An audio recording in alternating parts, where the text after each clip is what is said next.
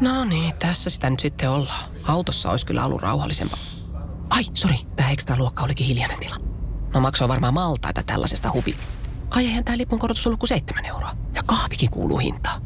No nämä penkit ei ainakaan voi vetää vertoja oman auton nahkaverhoon. Onpa mukavat. Kokeilemisen arvoisia junamatkoja osoitteesta vr.fi. No läppäriä ei ainakaan saa ladattua, jos tässä nyt ihminen haluaisi töitä tehdä. Ei kun, jaa, tossa on, no niin. VR. Yhteisellä matkalla.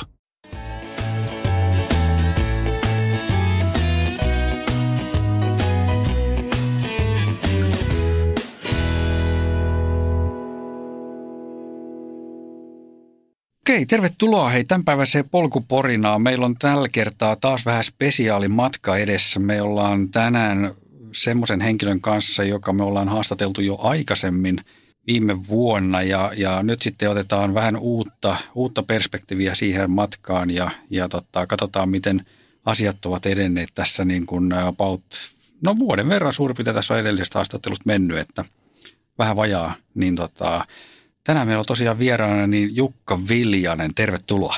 Kiitos paljon. Mitäs Jukka kuuluu? No kiitos. Hyvä kuuluu. Aktiivinen elämävaihe meneillään, että kesä meni leppoisasti, mutta nyt huomaa, että erilaisia työaktiviteetteja alkaa tulee hirveän paljon. Et ei ollut mikään pehmeä lasku niin kuin tämmöiseltä kesätauolta nyt tähän alkavaan syyskauteen, mutta mm. mä tykkään siitä tosi paljon. Aivan, aivan. Millainen, ehdikö siis pitää mitään lomaa tuossa? No joo, mä tulin, me varmaan palataan tuossa pari kertaa vielä tuonne Grönlannin jäätikölle, mutta mähän tulin sieltä 23.5. ja, ja mm, mä pidin semmoista aktiivista lomailua siinä jonkun aikaa. Siis mä en, mä en paljon lenkkeily niin kuin siitä mm. kuukausi eteenpäin. Mä aloitin uuden harjoittelukauden juhannuksena. Okay. Et siinä tuli, se meni aika sumussa itse asiassa se ensimmäinen kuukausi, kun mä tulin kotiin, että itse asiassa meinasi korvat jäätyy. Mä olin niin paljon, pidin päätä jääkaapissa, koska mä olin laihtunut niin hirveästi jäätiköllä. Ehkä mennään siihenkin vielä. Niin, niin mulla oli ihan hirvittävä nälkä koko ajan. Ja mä, mun on pakko kertoa nyt tähän kohtaan, kun Helsingin Sanomat haastatteli mua, kun mä tulin Suomeen. Ja sitten mä kerroin Hesarin toimittajalle, että nyt mä voisin itse asiassa hakata Mämmin syönnissä Juha Miedon. Juha Mietohan on tunnettu mämmimies – niin kaksi K-kauppiasta, tämä ei ole mainos, oli muuhun yhteydessä ja sanoi, että täällä on pakasta täynnä mämmiä, että tänne vaan. Et, kyllä painettuukin viestintää vielä luetaan ihan tarkasti. Hyvä, se on hyvä, hyvä. Kyllä.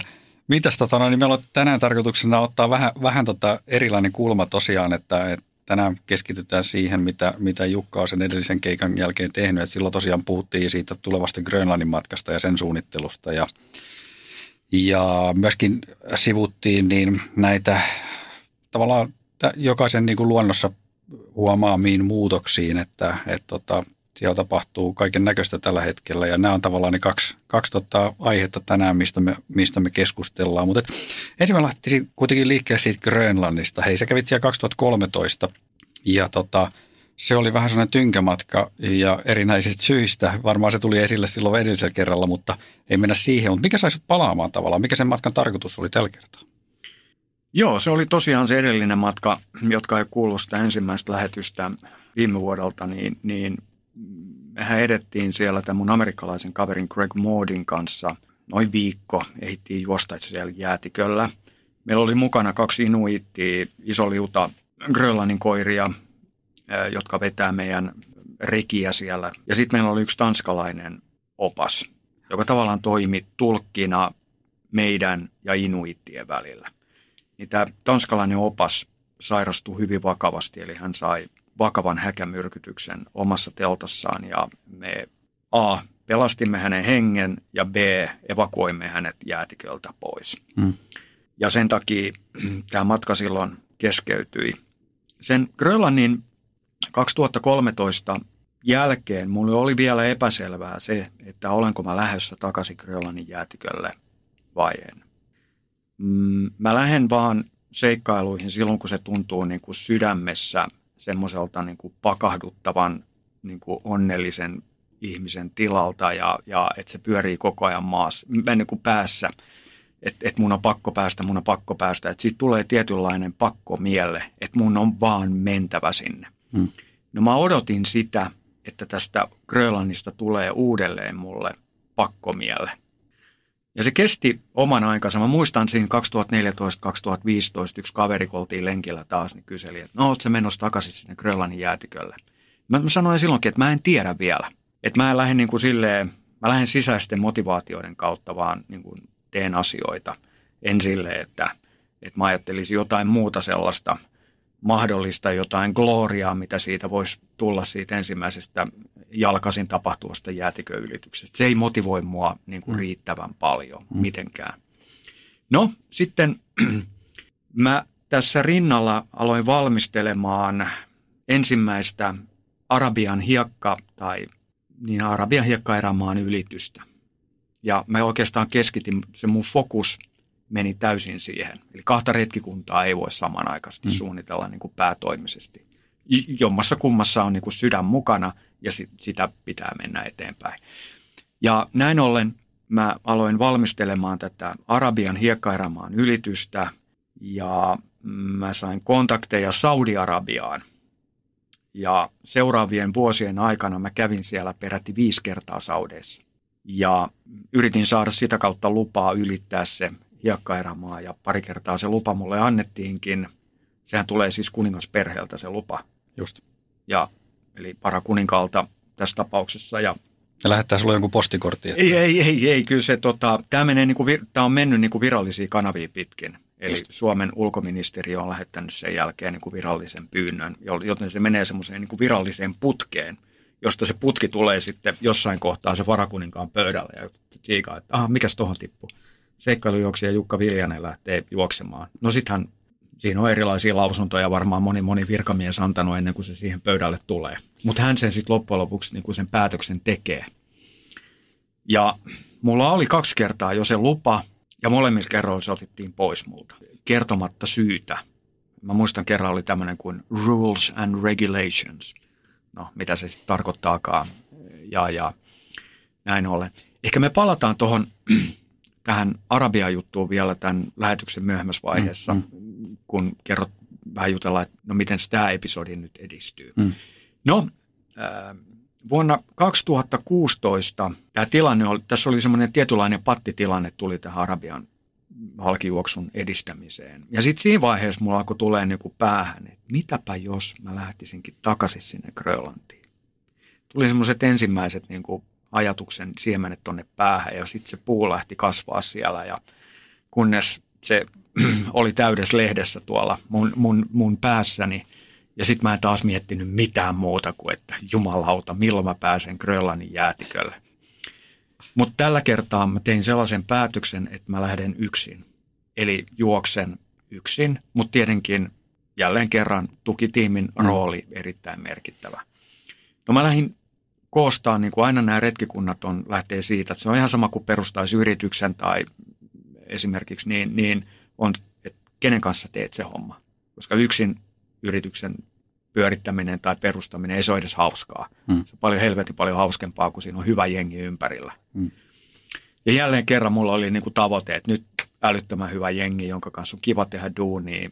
Ja ensimmäiseksi mä kysyin suomalaiselta eräoppalta terveisiä vaan Antille Pyhätunturille, niin Antti Siltala mukaan ja, ja mä olin miettinyt jo Anttia itse asiassa pari-kolme vuotta aikaisemminkin, että jos mä lähden sinne, niin mä pyytäisin Anttiin mukaan niin kuin tukitiimin jäseneksi.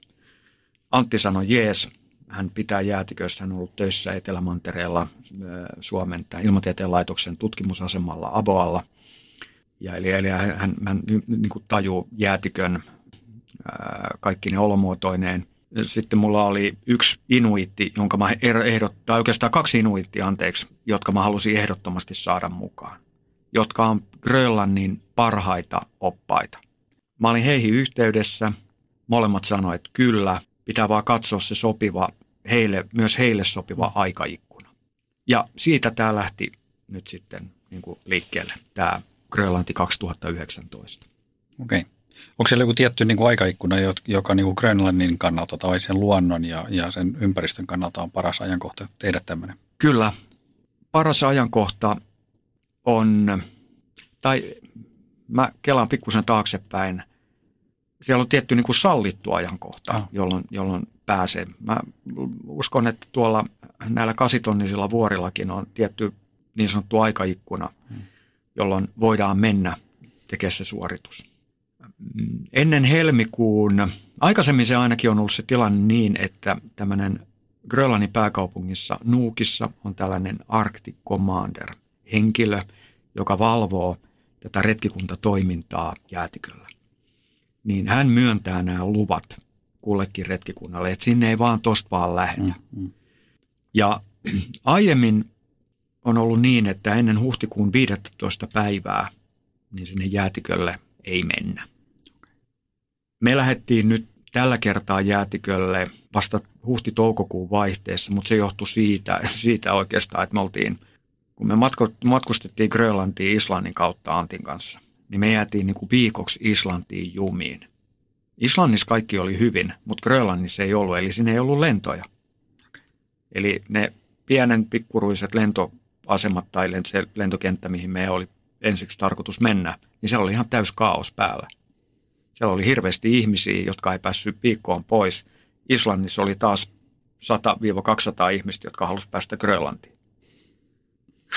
ja, ja, eli tämä myöhästyi. Mutta se on ihan normaalia näissä retkikuntameiningeissä, että mulla on käynyt joka kerta siis, kun mä oon ollut Pohjoisnavalla, aikataulut mennyt ihan päin takalistoa, Etelämantereella, mun piti olla siellä puolitoista viikkoa, mä olin melkein kuukauden, että et se kuuluu vaan tähän mm. pelihenkeen. Just. Miltä sinusta tavallaan tuntui palata sinne sitten? Oliko sinulla jonkunnäköisiä mm, ennakkoajatuksia siitä, jotain esimerkiksi, niin kuitenkin, koska se oli epäonnistunut se aikaisempi reissu, niin oliko sinulla jonkunnäköisiä pelkoja sitten tämän uuden suhteen vai? No ei pelkoja kyllä, että päinvastoin se oli ollut hyvä kokemus se ensimmäinen, kun nämä on aina semmoisia opintomatkoja, että jokaisella matkalla oppii jotain uutta, miten pystyy tekemään sen asian paremmin seuraavalla kerralla. Musta se on tämän koko homman mm. niin kuin oikeastaan yksi iso juju, että sieltä tulee sellaisia niin kuin wow-efektejä siinä, että tämä toimii tosi hyvin. Ja sitten, että ensi kerralla, jos mä tuun tänne, niin mä teen tämän, tämän ja tämän paremmin. Eli, eli siinä mielessä se edellinen matka oli antanut mulle, äh, Grönlannin matka oli antanut mulle huisin paljon itsevarmuutta ja itseluottamusta, mutta mä oon äärettömän optimistinen luonne, joten mä en lähde minnekään niin kuin sille, että mulla on niin kuin pelko, koska – pelko tuo sellaisen negatiivisen stressitilan niin kuin kehoon. Ja mun mielestä se haittaa suoritusta niin kuin henkisesti ja fyysisesti. Et vastaus, että ei pelottanut. Okei, okay, hyvä. Mitäs nyt sulla oli noussut tämä pakkomielle takaisin pintaan ja, ja tavallaan se ajoi uudestaan sinne sitten, niin oliko sulla muita sitten tarkoituksia sillä matkalla? Joo, kyllä. Vuonna 2017 mä olin yhteydessä ulkoministeriöön Toukokuussa 2017 Suomesta tuli arktisen neuvoston puheenjohtajamaa. Mä en ollut aikaisemmin tiennyt oikeastaan, että mikä arktinen neuvosto on ja mitä se tekee. Mä aloin selvittää asiaa ja sitten mä huomasin, että waude, meillähän on aika pitkälti tämmöinen samanlainen lista asioista, joiden puolesta me halutaan tehdä ja puhua. Mä olin sitten yhden Mä sain arktisen neuvoston suurlähettiläs Aleksi Härköseen yhteyden erään politiikassa mukana olevan urheilullisen henkilön kautta. Ja hän kertoi Aleksille, että tapaa Jukka, että jutelkaa ainakin. No, me oltiin puoli tuntia juteltu Aleksi Härkösen kanssa tuolla kasarmi, ei kasarmitorilla, kun meri, mikä se nyt, makasineissa siellä ää, Kateenokalla, niin, niin me todettiin, että hei, meillä on ihan yhteinen agenda tässä. Ja aletaan tekemään yhdessä tätä juttua. Ja Aleksi ja muu arktisen neuvoston väki Suomessa näki, että toukokuussa 2017, jolloin mä oon siellä jäätiköllä ja Suomen puheenjohtajuus päättyy, ja Suomessa järjestetään arktisen neuvoston huippukokous, joka oli nyt 7.5. Rovaniemellä, niin tämä niin kuin jollain tavalla tuo siihen konkretiaa siihen asiaan ja, ja Eli sillä aikaa, kun ministerit, ulkoministerit ja muut ja virkamiehet keskustelee siellä Rovaniemellä, niin Jukka juoksee Grönlannin jäätiköllä, koska mä sanon, että Grönlannin jäätiköstä on tullut synonyymi ilmastonmuutokselle. Ja tämä on yksi, sellainen asia, jonka puolesta tai sitä vastaan arktinen neuvosto toimii tai tuo sitä asiaa voimakkaasti esille. Mutta se ei ole tietenkin ainoa asia, vaan siellä on muun muassa arktisten alkuperäiskansojen perinnetiedon nostaminen esille. No mitä tämä tarkoittaa suomeksi? On se, että Jukka, Jukan tiimiin kuuluu kaksi inuittia, eli arktisen alkuperäiskansan jäseniä, joiden perinnetietoa, eli toimintatapoja, toimintamalleja, että ne on ne kaverit, jotka, ne inuitit on niin taitavia, että Jukalla on mahdollisuus selviä siellä. Hmm. Tässä on niin kuin pari asiaa, joiden puolesta tässä nyt niin kuin tämän retkikunnan yhteydessä toimittiin. Se oli varmaan hieno tavallaan tutustua niihin alkuperäiskansan edustajiin siellä. Kuitenkin teillä oli, teillä oli pari viikon matkaisia kaiken kaikkiaan. Niin miten tavallaan se näkyy siinä heidän elämässä, jokapäiväisessä elämässään se, se ilmastonmuutos, mikä on tällä hetkellä meneillään? Joo.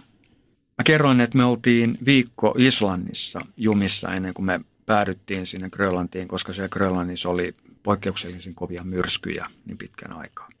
No siellä Islannissa mä tapasin, Reikeviikissä mä tapasin kaksi tanskalaista ilmastotutkijaa, jotka olivat myös matkalla Grönlantiin. Mulla oli siellä hotellissa aika paljon aikaa keskustella heidän kanssaan. Ja he näytti mulle dataa tietokoneelta. Heillä on eh, mittauslaitteita Itä-Grönlannin jäätikölle, josta tämä meidän retkikunnan taival alkoi. Ja siis mä kysyin, että no mitä, millaisia huomioita he on tehnyt. Yksi on se, että nämä kevään lämpötilat on noussut. Toinen on se, että tuulet on noussut, eli tuulet on kasvanut. No, nämä on mitä tiedemiehet kertoo. No, sitten kun mä oon siinä itä niin pienessä kylässä, Isortogista, äh, Togissa, josta tämä meidän retkikunnan matka lähtee liikkeelle, tai lähti liikkeelle. No siellä mä juttelen näiden kalasta- ja metsästäjien kanssa. Mitä he on huomannut, kun ne on asunut siellä 30, 40, 50, 60 vuotta. Ja sanoo, että kevät tulee aikaisemmin ja aikaisemmin. Eli jäät sulaa. Viimeisen noin viiden vuoden aikana niin kuukautta aikaisemmin se on tapahtunut niin kuin todella nopeasti. Ja, ja mä juttelin, en nyt yhden, kahden, vaan vähintään kymmenen henkilön kanssa. Ja kaikki sanoo sama. Ja heillä ei ole mitään agendaa, niin kuin, että jotain narratiivia, jota he haluavat kertoa maailmalle, vaan he hyvin niin kuin avoimesti ja rehellisesti vaan kertoo sen, että mitä ne on huomannut omassa elämässään. Ja se vaikuttaa oikeasti niiden elämään ihan hemmetin paljon. Et, et no, eikö se ole kiva, että siellä on niinku vettä ja kaikkea, ettei ole niin pitkään kylmää. No, ehkä joku helsinkiläinen voi ajatella näin, mutta sitten kun nämä ihmiset elää kalastuksesta ja metsästyksestä, niin se vaikuttaa ihan oikeasti ihan hemmetin paljon siihen, että ne ei pysty käyttämään niitä vetokoiria, johon tämä kulttuuri perustuu siihen. Kun ne ei siinä veden päällä kauheasti juokse ne koirat, vaan ne, ne, ne juoksee niin kuin siinä äh, jäällä – ja jos ei ole tarpeeksi, ei saada tarpeeksi riistaa, niin niillä koirille ei ole ruokaa. Ne metsästää ruokaa koirille. Ne on, se, se on niin kallista ruokkiin niin kuin jollain nappuloilla niitä kaupasta ostettavilla nappuloilla, ettei siihen kenenkään rahat riitä. Mites tota, noi tuulet ja, ja tota, se lämpötila tosiaan, niin ne on muuttunut varmaan hurjasti, hurjasti siellä. Miten, miten sä näit sen siinä sun omassa juoksu tekemisessä sitten? No tosi konkreettisesti. Se oli, niin kuin, kun me siirryttiin siitä meren jäältä, se on hyvin sellainen jyrkkä nousu sinne, sinne Itä-Grönlannissa sinne jäätikölle. Niin me ei meinattu päästä niiden koirien kanssa sinne jäätikölle, sinne mihin me piti. Hmm. Koska siellä oli niin paljon loskaa, aurinko paistoi, siellä oli tosi lämmin. Me jouduttiin tekemään päiväduunia että me päästiin niiden koirien ja rekien kanssa sinne, siihen jäätikölle itsessään. Ja sitten se jäätikön itälaita, niin siellä oli niin hillitön määrä tosiaan sitä loskaa, että ne koirat ei oikein pystynyt etenee. Jos meillä oli tarkoitus vaikka edetä 30 tai 35 kilsaa, niin me edettiin 15 kilsaa ja ne koirat oli ihan puolikuolleita. Inuit tulee sanoa mulle, että Jukka, meidän on pakko lopettaa, että noi saa kohta niin kuin lämpöhalvauksen noi koirat. Ja sitten sit, kävi niin, että, että meillä oli 27 koiraa, niin osa alkoi ripuloimaan sitten heti ensimmäisten päivien aikana, koska ne ei saanut tarpeeksi nestettä. Ja, ja sitä kautta, eli koirat niin kuin kuivu. Ja sen takia me jouduttiin etenemään siinä alkuvaiheessa aika, aika hissukseen. Ja tuota, tuota. No sitten jos mennään sinne ihan niin kuin sinne Grönlannin taas niin kuin jäätikön huipulle, joka on siinä noin kahdessa ja puolessa kilsassa 2600 metrissä. Ja se jäätikön, se huippuhan on, se on aika sellainen flätti. Mä mentiin varmaan viikon niin kuin suunnilleen sillä korkeudella, ehkä vähän enemmänkin. No sitten siellä jäätikön huipulla on tällainen vanha tai pois käytössä oleva tutkimusasema DAI 2, kirjoitetaan DYE 2.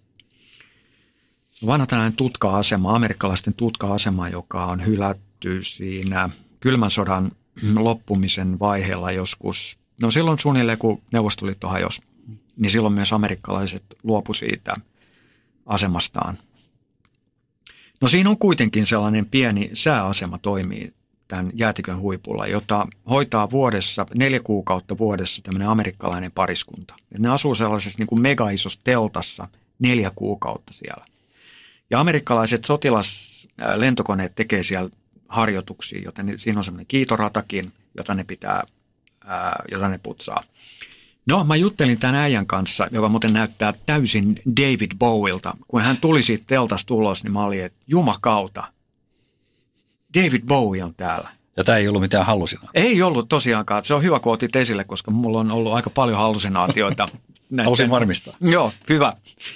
Tuota, tuota, itse asiassa mä kysyin täältä Inuitti Larsilta ja Antilta, kun me lähdettiin sitten tästä David Bowie-tapaamisesta pois, että näyttikö toi kaveri teidän mielestä David Bowielta? Molemmat oli hiljaa ja sanoi, että jumakauta. On, sitä ne miettii, että keneltä toi tyyppi oikein näyttää. Eli meitä on nyt kolme ihmistä, jotka pitää, että David Bowie on itse asiassa asuu nyt Grönlannin jäätikön huipulla. Okei. Okay. Täällä voi päästä seiskaan. No niin, tota, mä juttelin tämän niin sanotun lainausmerkeissä David Bowen kanssa, mä en nyt muista hänen oikein nimeä, niin, niin mä kysyin taas, kun hän on ollut siellä 15 vuotta, että minkälaisia ilmastonmuutoksia hän ja hänen mittauslaitteensa kertoo. Ne tuulet on kasvanut. Tuulet on voimistuneet. Lämpötilassa siellä itse niin kuin jäätikön huipulla ei ole tapahtunut muutoksia. Eli me ollaan nyt sitten kahdessa ja puolessa kilsassa. Mm. Nämä, nämä enemmänkin tapahtuu siellä niin kuin rannikkoalueella, nämä, nämä voimakkaat esimerkiksi sulamisvedet.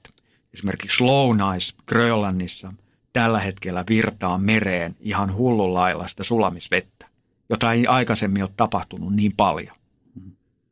Ja mä näin siellä itse, sitten kun me tultiin sinne Länsi-Grönlantiin, niin mä näin, mikä se tilanne oli. Siellä Länsi-Grönlannin kaupungissa Kangerlussuagissa, jonne me niin kuin tavallaan tultiin sitten, niin siellä oli 26 astetta lämmintä. Siellä oli siis helle. Siellä oli paljon kuumempi kuin Suomessa siinä. Eikö, onko siellä mitään, niin kuin, eikö se ole vaarallista olla siinä jäätiköllä sitten, jos siellä on tavallaan tuommoisia isoja sulamisvesivirtauksia? Kyllä, kyllä se, se on ihan totta, että me, me ei niin kuin esimerkiksi voitu tulla. Me tultiin siihen niin kuin jäätikön reunalle, mihin nämä inuitit aina jättää niin sanotut asiakkaansa, josta sitten helikopteri tulee hakee meidät. Ja, ja mennään niin kuin helikopterilla se, ne kilometrit, mitä siitä on sinne Kangerlussuokin lentokentälle, niin me, me oltiin sitten niin radioyhteydessä tähän ää, helikopterilentäjää. Hän sanoi, että katsokaa, niin, niin ne railoalueet, se, se oli ihan, se sanoi, että jos te olisitte tullut tuosta läpi, te kuolisitte. Ja ei, ei todellakaan tee mieli mennä sinne. Mä tiedän, että sinne meni yksi tiimi. Siinä oli kaksi äijää, joita me tavattiin sen jäätikölle ja ne niin kuin pyysi meitä mukaan tulemaan sen railoalueen läpi. Mä sanoin, että mä en ainakaan lähde. Mm. Eikä lähde muuten Anttikaa, vaikka hän, hän on niin kuin jäätikköekspertti, että hän ehkä jopa voisi pärjätä siellä, mutta mä en pärjäisi siellä, koska mulle ei ole sellaista niin kuin – railoissa etenemis niin kokemusta. Ja, että, että siinä pitää olla niin kuin kiipeilytaitoa ja kaikkea tällaista. Mulla ei ole sellaisia. Ja mä en lähde harjoittelemaan sitä niin tuollaisiin paikkoihin. Että Joo. Henkiriapu on niin kuin ykkönen kuitenkin. Kyllä. Onko siellä sattunut jotain, jotain tapauksia viime vuosina? Tiedätkö? Viimeisin muisto mulla on niin kuin tällaisista niin kuin onnettomuuksista Grönlannin jäätiköltä. On silloin vuodelta 2013, kun mä olin tämän Craig Moodin kanssa oltiin jäätiköllä. Silloinhan me jäätiin sinne vielä ylimääräiseksi viideksi päiväksi, ennen kuin me evakuoitiin tämä Jens Erik, tämä tanskalainen opas. Me oltiin viisi päivää teltassa, koska siellä oli niin hillitön tuuli, että jos mä olisin niin astunut teltasta ulos, niin mä olisin lentänyt kuin tämmöinen vanha valintatalon muovikassi jonnekin. Että ei olisi, vaikka olisi ollut kivitaskus, niin ei olisi ollut. Ja mä en muista kerroinko, mä, mä luennoin aika paljon ja, ja yleensä niin kuin, niin kuin kakkajutut toimii. Mutta no kun sä oot viisi päivää teltassa, niin jossain vaiheessa niin sanottu numero kakkonen, sen vaan tulee sieltä. Varsinkin kun me syötiin paljon suklaata, pähkinäsuklaata. Ja sitten meillä oli Gregin kanssa semmoinen niin taistelu, että voiko teltan sisälle tehdä tarpeensa vai mennäänkö teltan ulkopuolelle. No, Greg oli sitä mieltä, että se tapahtuu telta ulkopuolelle, ja mä olin jo löytänyt niin kuin tämmöisenä sisustussuunnittelijana meille paikan, jonne olisi ihan hyvä niin kuin istahtaa aina silloin tällöin. No, me tehtiin sitten tämmöinen kompromissi tästä, niin kuin että, että takapuoli on mentävä teltan ulkopuolelle. Eli avataan ovisuuaukon vetskari ja sitten pistetään takapuoli ulos, koska se, siellä oli niin hirveä tuuli, että se, sehän lentää se tavara sitten jonnekin. No mulle kävi sitten niin, että mä pistin takapuolen ulos ja se oli, se oli nopeampi kuin Kimi Räikkösen pitstoppi. Mä sanoin, että se, se mun toimenpide. No ei siinä sitten mitään. Nyt ehkä kaksi-kolme päivää myöhemmin, niin tämä myrsky loppui. Ja me mentiin sitten ulos ja purettiin teltat ja jatkettiin matkaa. No näiden inuittien telttaan oli muodostunut tämmöinen ihmeellinen klöntti, jota ne ihmetteli, että katseli taivaalle, että mistä ihme tämmöinen klöntti on tullut. Ja Greg rupesi nauraa, ja kun ne ihmetteli, että mitä ihmettä, niin hän sormella osoitti mua. Tämä on Viljasen tekosia. Pahus, ei ollut kameraa. Se olisi ollut varmaan joku vuoden luontokuva. Ainakin jossain päin maailmaa. Joo, mutta tota, tämmöistä kaikkea. Kaikkea sattuu ja Kaikkea sattuu, joo. Aina roiskuu, kun rapataan, vai miten sen menee. Okei. Hyvä muisto. Hyvä muisto. Anteeksi inuite. Joo, totta kai, totta kai. Joo, joo. Kyllä, kyllä. Joo, hei tota, no jo isoja muutoksia heille varsinkin, koska he joutuu sitten elämään niissä olosuhteissa, että me päästään tavallaan, tai sä pääset niin kuin sieltä kahden viikon, kolmen viikon päästä sitten pois jossain vaiheessa ja, ja he kuitenkin joutuu siinä sitten jatkamaan sitä elämäänsä Kyllä, ja tulee sopeutuu. toimeen sillä. Niin, Ihan sopeutumaan. Totta. Juuri näin. Sitä se on. Ja sitten jos mennään tähän konkretiaan vielä, että, että mitä vaikutuksia silloin, kun viimeksi mä kävin tässä Isortok-kylässä, eli siellä Itä-Grönlannin ää, jäätikön laidassa oleva pieni kylä, se on saari, josta nämä retkikunnat sinne joko päättyy tai alkaa. No meillä se alkoi sieltä. Vuonna 2013 tässä pienessä kylässä asui ehkä noin 90 henkilöä. Kuusi vuotta myöhemmin siellä oli ehkä 60 henkilöä. Paljon hylättyjä taloja. Mulle tuli oikeastaan aika surkea fiilis, kun mä katsoin sitä kylää. Ja mä ajattelin, että, että kuka täällä on sitten se last man standing, joka sitten sammuttaa sen kylän valot. Ja jos mun pitää ennustaa, niin se ei montaa vuotta se kylä elä siellä. Ja sitten sit voidaan taas puhua, että no mitä merkitystä, ei ehkä meille, mutta heille, jotka on kasvanut siellä koko ikänsä. He muuttaa sitten isompiin taajamiin, jossa saattaa asua 500 ihmistä tai 1000 ihmistä tai 2000 ihmistä. Ihmiset irrotetaan juuriltaan. Jotkut selvii siitä, aika moni ei. Aika herkästi sitten käsi tarttuu pulloon, ainakin siellä päin maailmaa. Ja, ja sitten se mahdollisuus pitää koiria, metsästää, kalastaa jää pois. Musta se on huono juttu.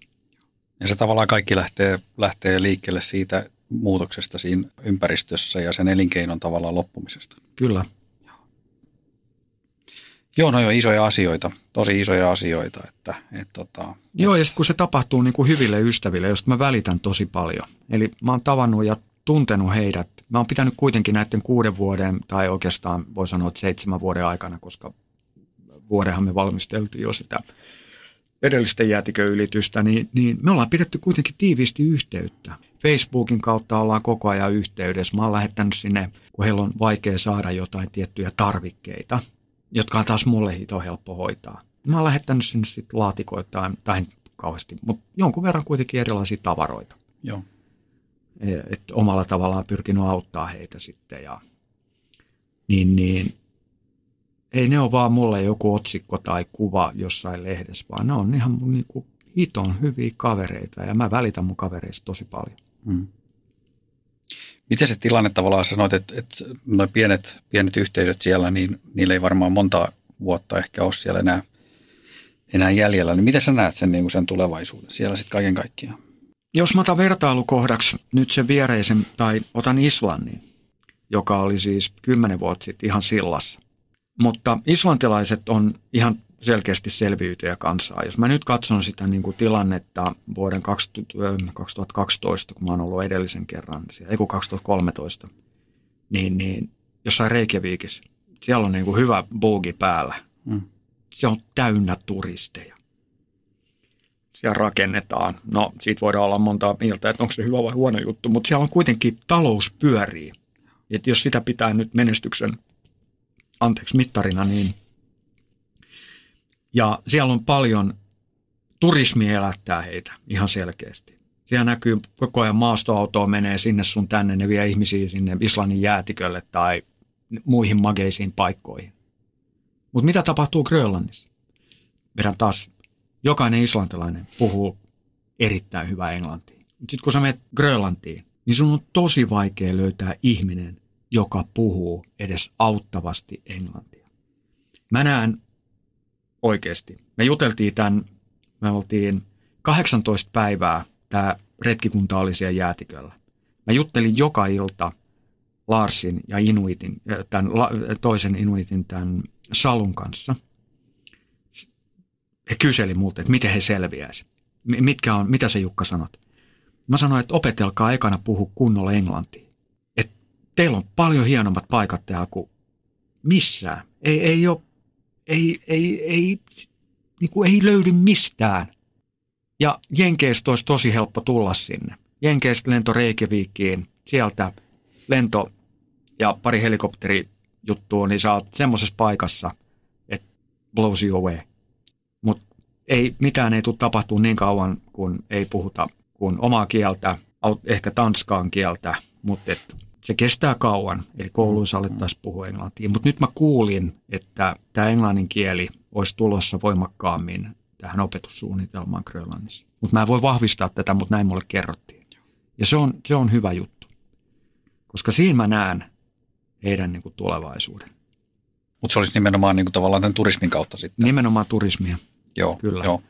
Ja siellä on, siellä on niin upeita paikkoja. Mä oon itse vienyt porukkaa Grönlantiin. Tämän tähän Isortogin, siinä on viereinen saari, joka on, olisiko se 50-60 kilsaa, eli aika nopea helikopterilento.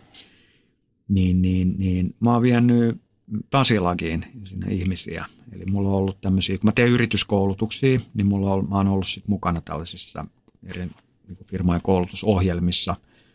Ja mä oon vienyt sitten Grönlantiin ihmisiä. Et me ollaan oltu viikko siinä aika lähellä jäätikköä ja tehty sitten kaikkea, mitä siellä nyt tehdään. Hei kerro, mitä muuta siinä, siinä tavallaan siinä alkuperäiskansojen niin kuin yhteisössä, niin on semmoisia siihen luontoon ehkä liittyviä asioita, joita he, joita he tekee siellä ihan arkipäivässään. Mä lähetän siitä, että sukulaiset ja ystävät on hirveän tärkeitä. Eli meillä on siinä niin kuin hirveän paljon opittavaa, että et, et siellä ei ajatella, että no yhteiskunta pitää huolta. Koska yhteiskunta pitää niin kuin hyvää huolta ihmisistä siellä. Ei siitä ole kysymys.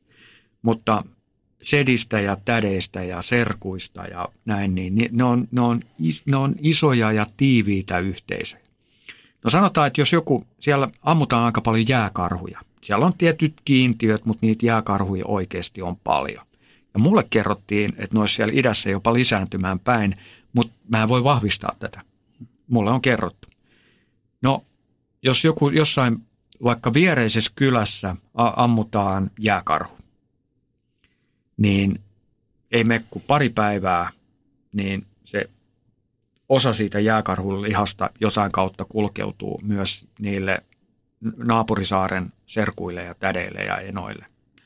Että semmoinen niin niistä pidetään tosi hyvää huolta. Ne, siellä on semmoinen välittämisen kulttuuri ja se näkyy, kun ihmiset tapaa toisiaan, ne halaa hirveän paljon ja nauraa. Ja ne on tosi niin kuin iloisia ihmisiä ja ottaa niin kuin ilon pienistä asioista.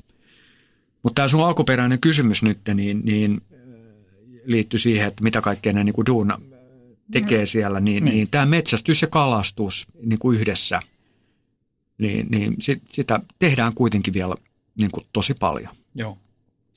Minkälaisia välineitä heillä on siihen sitten? Sä sanot, että, että esimerkiksi nämä koirat on isossa roolissa siinä vielä. On, moottoriveneet on, on myös sitten. Eli kyllä siellä joka jampala on rannassa jonkunnäköinen boosteri ja siihen jonkun hevosvoiman perämoottori. Kyllä ne veneellä paljon liikkuu siellä. Kyllä. Puhuttiin siitä tavallaan, että mitä, miten se näkyy heillä, heillä siinä, tota, siinä arjessa nämä, nämä luonnossa tapahtuvat muutokset, mutta miten he, niin kuin, miten he kokee, kokee näin? Tietysti se, että he näkee ympäriltä ihmisten niin kuin elinkeinon loppuvan, mutta ei he valita siitä niin kuin millään tavalla. Että nämä on enemmänkin ollut se, että mä oon uteliaana kysynyt tätä asiaa. Ja ehkä kansana sellaisia, että, että, että pitää jutella tarpeeksi monen ihmisen kanssa, koska siellä ei ole semmoista, niin kuin, että no voi, voi, voi ja tätä näin. Ne on, ne on, so, ne on sopeutuvaista porukkaa kuitenkin, mm. mun nähdäkseni. Ja, ja näitähän muutoksia on tapahtunut hirveän paljon aikaisemminkin. Siis jos me mietitään, että mikä on Grönlanti ollut tuhatluvulla, mm. kun sinne on Islannista tullut tämä Erik Punainen vai kuka se nyt olikaan, niin, niin millainen Grönlanti on ollut siis viljelykelpoista maata ja kaikkea muuta tällaista. Siitähän se nimikin tulee. Niin, niin kyllähän siellä on niin kuin tapahtunut tässä näin niin kuin paljon muutoksia niin kuin ilmastossa näiden vuosisatojen aikana. Ja mä oon ihan varma, että nämä ihmiset on älyttömän hyvin niin kuin selviytymään, mm. meni se sitten suuntaan tai toiseen. Et, et. Luuletko että tavallaan tämä muutoksen nopeus on nyt se, mikä, mikä on sitten ehkä semmoinen, mikä tuottaa nyt vähän ongelmia? Saattaa olla, joo. Saattaa olla. Ja sitten niin kuin mä puhuin, että nämä pienemmät kylät, niin niitä uhkaa niin kuin tämmöinen lakkauttaminen. Ja sitten siellä kuitenkin tämmöinen niin kuin energiahinnat ja kaikki niin kuin hinnat on nousussa, että kuinka kauan niin kuin tämmöisissä pienissä kylissä, siellä on kuitenkin ne on sähköistettyjä ja muuta, mm. että kuinka kauan ihmisillä on siellä niin kuin varaa maksaa siitä. Ja kyllä siinä on sekin juttu, että kun mä, mä oon vieraillut nyt kymmenissä kymmenissä näissä inuittiperheissä, niin siellä on Tanskan TV koko ajan päällä ja kyllä siellä lapsetkin näkee, että millaista se elämä muualla on ja mm. voi olla, että mieli tekee mennä katsoa sitä elämää, niin kuin, katsoa, että onko se ruoho vihreämpää oikeasti tuolla aidan toisella puolella, että – että se on nyt näitä asioita. Ja sitten ehkä vanhemmat miettii enenevässä määrin, että millä tavalla he pystyvät omille lapsilleen tarjoamaan jotain parempaa, mitä heillä on ollut. Tarkoitan esimerkiksi mm. koulutusta, mm. koska he itse varmaan näkee, että okei, tämä on nyt niin kuin lopun alkuun tämmöinen metsästys, kalastus juttu.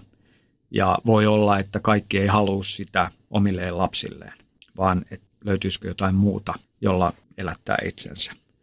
Et kyllä tämä toinen mun näistä inuittikavereista funtsii sitä, että hän, meillä on nyt 2-3 vuotta vanha tyttö, että, että muuttaisiko he Tanskaa esimerkiksi jossain vaiheessa, jotta he pystyisivät vielä tarjoamaan kaikista parhaimman niin kuin kasvualustan lapselle koulutuksen suhteen. Kyllä, kyllä. Mielenkiintoisia aikoja. Hei, tuohon tavallaan siihen ilmastonmuutokseen ja tähän liittyen, niin ää, ja vähän siitä, siitä sivuttiinkin jo, mutta, mutta tota, mä olisin Jukka halunnut kuunnella, kuulla sun, sun tota vinkit siihen, että mitä tavallaan tämmöisellä sitten Suomessa asuvalla polkujuoksijalla nyt esimerkiksi, tai, tai miksei kenellä tahansa Suomessa asuvalla ihmisellä, niin mitä täällä niin kuin olisi tehtävissä tämmöiselle sitten, että, että jos miettii tavallaan tätä meidänkin urheilua, niin aika monet sitten esimerkiksi kilpailee ulkomailla, siinä tulee lentomatkustamista ja sitten toisaalta varusteita tulee hankittua aika paljon ja mikä ei sekään välttämättä ole aina ihan, ihan tota, minkään kestävän kehityksen mukaista, että miten sä tavallaan koet sitten, säkin matkustat paljon ja, ja sulla on, on, on hyviä varusteita, niin miten sä tavallaan ko, koetko sä jonkunlaista ristiriitaa siinä, siinä suhteessa? Jos mennään tuohon varustepuoleen, niin mä toivoisin, että ihmiset ostais kerralla niin kuin hyvää tavaraa, laadukasta kamaa. Osta kerralla kunnon hyvä reppu. Se reppu kestää varmaan viisi vuotta tai kymmenen vuotta. Osta hyvä juoksupaita, osta laadukas. Et meiltä koko ajan tulee kotiin erilaista liparetta ja läpärettä, että osta kympi paita, osta kahdenkympin paita. Kyllä mä sanoin, että ne on sellaisilla hikipajoilla tehtyjä ää, paitoja, että jos me päästäisiin näkemään siellä, että millaisissa olosuhteissa nämä ihmiset elää, niin kukaan ei suostuisi niitä paitoja päälle laittaa ainakaan sellainen, joka ei paatunut henkilö. Mm. Ja mä en niin kuin periaatteessa itse suostu ostaa sellaista, pistää päälleni, vaan että ostaa niin kuin laadukasta, koska mä en itse usko, että halvalla pystytään tuottaa hyvää ja laadukasta sellaista, että kun sen paidan pesee, niin mä tiedän, että siitä ei lähde helvetimoisia kemikaaleja tuonne jonnekin vesistöön, jota mikään filteri ei pysty sitten niin kuin putsaamaan. Et, et, mä mietin itse tosi paljon niin kuin tällaisia asioita. Ja nyt tietenkin, ää, mä, niin kuin, että, että kannattaisiko sitten mieluummin niin kuin käyttää esimerkiksi merinovillaa, kun mikromuoveja lähtee nyt näistä takeista ja näistä niin kuin muovipohjaisista vaatteista, niin että mitäs, mitäs merinovilla voisi olla tässä, koska sitä ei tarvitse pestä niin usein, että tuuletus riittää – mutta siinäkin mä katsoisin niin kuin nyt näitä laadukkaampia, eli kalliimpia varu- paitoja tai housuja, koska sielläkin esiintyy paljon epäeettistä toimintaa näiden merinovillajan osalta.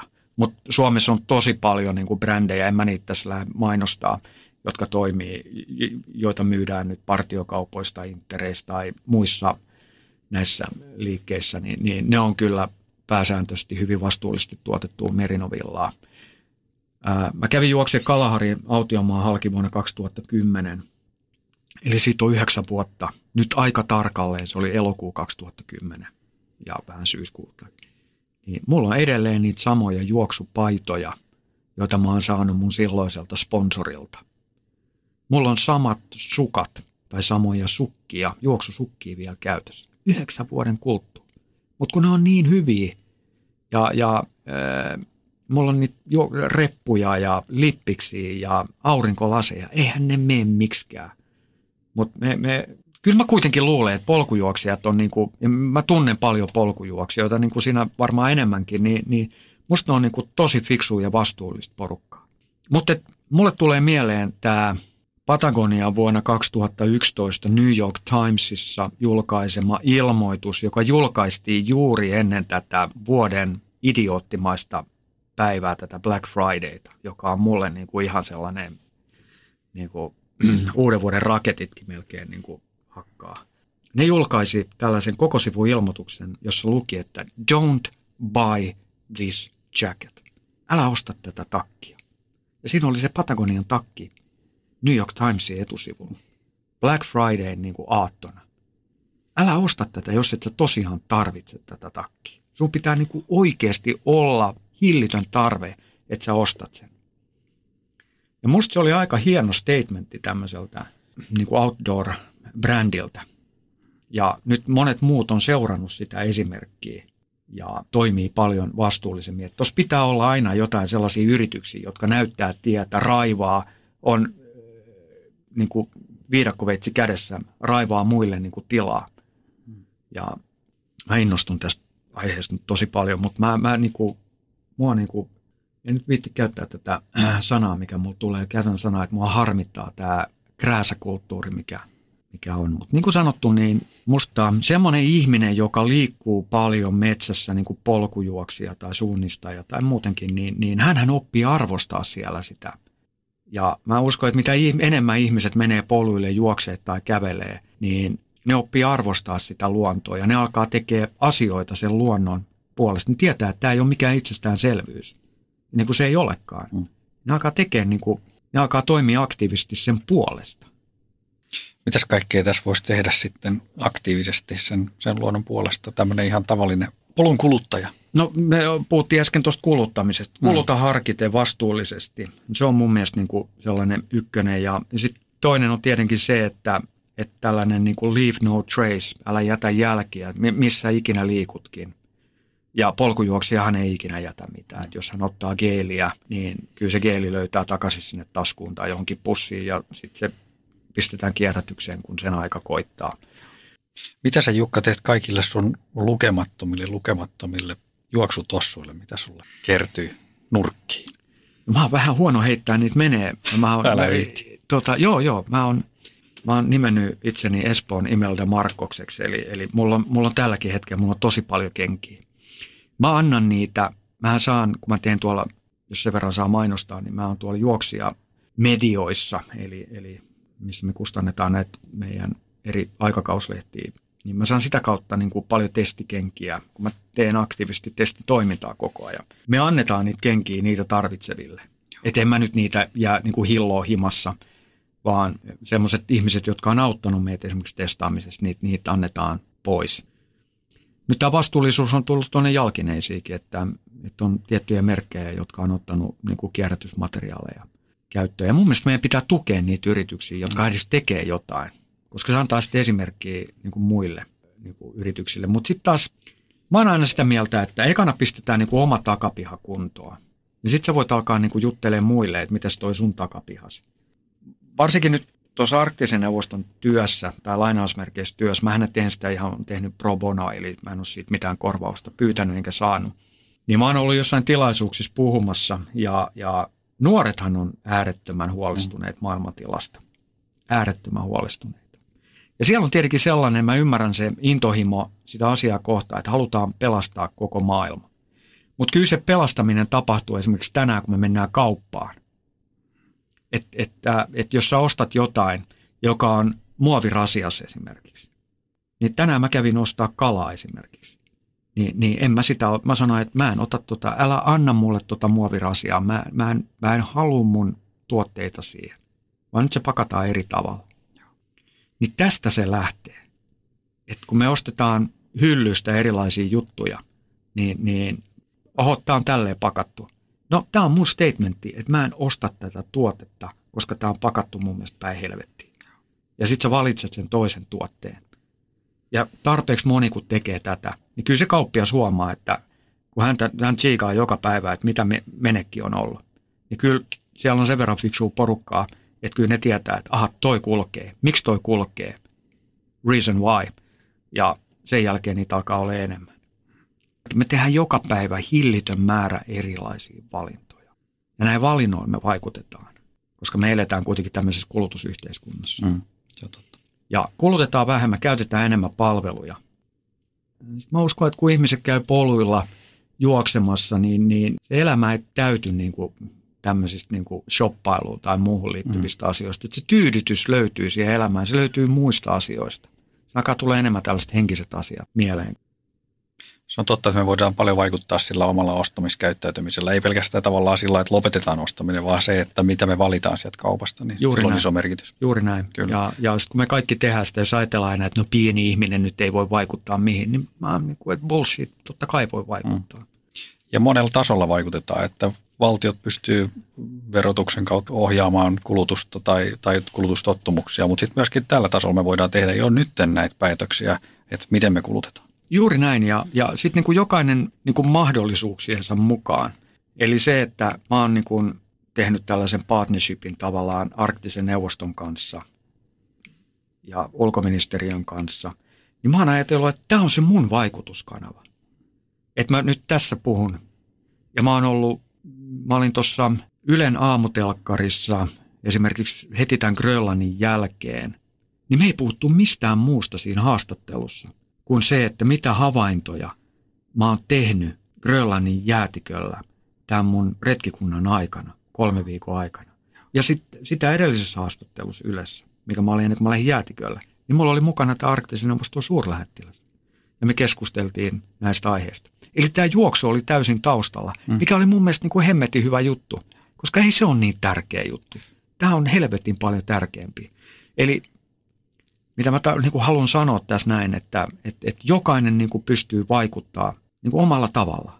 Kyllä. Joo, hei, lähdetään vetämään yhteen tätä tosi mielenkiintoista haastattelua. Tästä voisi jatkaa vielä vaikka kuin pitkään, mutta, mutta näköjään silloin, kun on tämmöinen sydämen asia, niin, niin, niin silloin tekstiä ja, ja tota, Paatosta. Ja paatosta jopa löytyy, kyllä. Hei, mitäs Jukka, tota, ei ehkä välttämättä meidän aikana vielä Grönlanti palaa sille sademetsätasolle, mutta, tota, mutta että, mitä sä luulet, missä Jukka Viljanen nähdään tässä tulevina vuosina niin, niin juoksemassa tai kokemassa luontoa? Joo, toi oli oikeastaan ihan hyvä lisäys tuohon noin. Joulukuussa 2020 mä aloitan juoksemisen, mutta en tällä kertaa nyt sitten Saudi-Arabiasta, vaan Omanista. Mä kävin Omanissa 2016. Mä muistan sen hyvin siinä mielessä, että kun mä tulin Omaniin silloin aamuyöstä ja mä avasin siellä sitten mun läppärin, niin Donald Trump oli valittu Yhdysvaltain presidentiksi siinä kyseisenä päivänä, joten se ei sitä kautta unohdu. Mä vietin Omanissa kymmenen päivää, mä tutustuin siellä yhteen tiimiin ja ne ajelutti mua siellä ja mä tutustuin siihen heidän toimintaan. Ja silloin mä päätin, että mä lähden Omanista tälle Hiekkaerämaan ylitykselle. Ja mä juoksen siitä niin kuin pohjoiseen aika lähelle Saudi-Arabian rajaa menemättä sinne kuitenkaan ja sitten sen jälkeen mä käännyn äh, äh, itään ja kohti Arabi-emiraatteja. Ja, eli tässä tulee nyt yksi rajanylitys. Mä en tiedä ihan tarkkaan, että missä se niin sanotusti se autiomaa päättyy, ehkä johonkin mereen. Mutta sen jälkeen niin se juoksu loppuu, mutta siihen tulee vielä tämmöinen seremoniaalinen juoksu. Nimittäin se mun juoksu päättyy Dubain maailmannäyttelyyn tammikuussa 2021 ja siellä olevaan Suomi-paviljonkiin. Eli Suomi investoi aika paljon taas maailmannäyttelyyn. Suomella on tosi upea paviljonki tulossa ja mä saan saanut kunnian päättää mun tämän seremoniaalisen osuuden sinne Suomi-paviljonkiin, joka on siis tosi makea juttu. Wow. Että mä oon ihan, mul, niinku ihokarvat nousee jo pystyy tässä näin. Ja tämän juoksun teema on tämä Leave No Trace. Ja tässä otetaan nämä kestävän kehityksen asiat niin kuin tosi, tosi korkealle ää, tämän aikana, koska Lähi-idässä, mä oon siellä nyt käynyt siis aika paljon, niin siellä aavikolla ihmiset, ne menee niin kuin kesämökille. Me mennään kesämökille, niin ihmiset lähtee aavikolle ne grillailee siellä ja viettää viikonlopun ja tulee pois, mutta jättää roskat sinne. Se on ihan hirveetä. Ei kaikki tietenkään tee näin, koska muutenhan se on ihan täynnä roskaa, mutta sitä tapahtuu paljon. Ja tämän juoksun aikana mä aion nostaa tämän teeman esille, eli Leave No Trace. Eli me näytetään hyvää esimerkkiä itse. Aivan. Ennen kuin me pystytään niin kuin muita alkaa sanoa, että heristää sormea, niin meidän pitää itse näyttää esimerkkiä.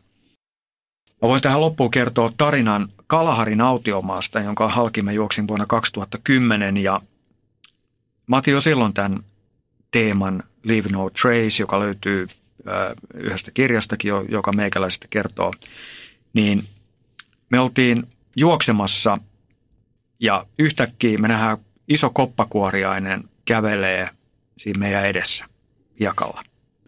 Takana on tulossa auto, jossa on meidän varusteita ja näyttää siltä, että se on ajamassa sen koppakuoriaisen päälle, niin mä juoksen takaisin ja pysäytän sen auton ja sanon, että tuolla on koppakuoriainen, että annetaan sen mennä ekana ja tuut sitten vasta. Ja me katsottiin, että se koppakuoriainen menee tarpeeksi kauas, ettei ole vaaraa, että se meidän auto liiskaa sen koppakuoriaisen sinne.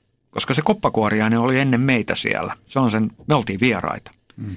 Ja mä et, sit sanoin vaan sille Chrisille, meidän kuskille, että leave no trace, että, että tota, me ei nyt jätetä niin kuin liiskautunutta koppakuoriaista Kalahari autiomaahan, vaan me kunnioitetaan sitä luontoa ja niitä kaikkia eliöitä, mitä siellä on, että niiden kuuluu olla siellä ja ne saa olla siellä rauhassa ja me ei saada häiritä niitä. Niillä on jokaisella oma tarkoitus. Joo, niillä on oikeus olla siellä. Kiitos Jukka. Me tosiaan toivotetaan polkuporinoiden puolesta sulle oikein hyvää matkaa tulevalle, tulevalle reissulle. Kiitos Mikko. Kiitos.